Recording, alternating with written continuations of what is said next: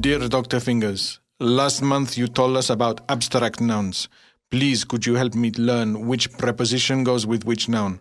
For example, the preposition to is used with the noun access. But how do I know this? Yours, carbon emissions. Dear Carbon Emissions, thank you very much for your email. Of course, I would be delighted to help you with your question.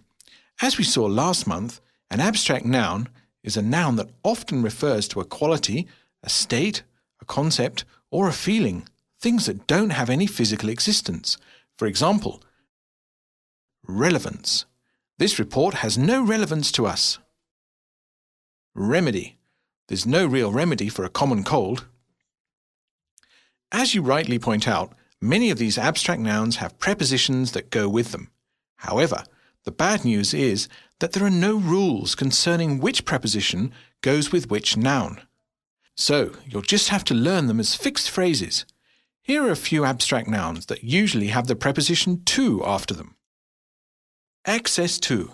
They don't have access to these classified files. Addiction to. This substance creates an addiction to other drugs.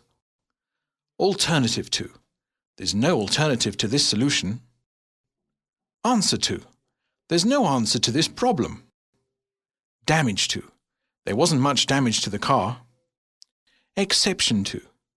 We will make an exception to that rule. Contribution to.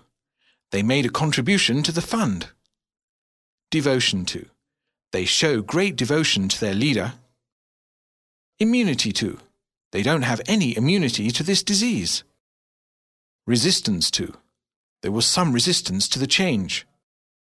Well, carbon emissions. I really hope my explanations have helped you. Yours, Dr. Fingers.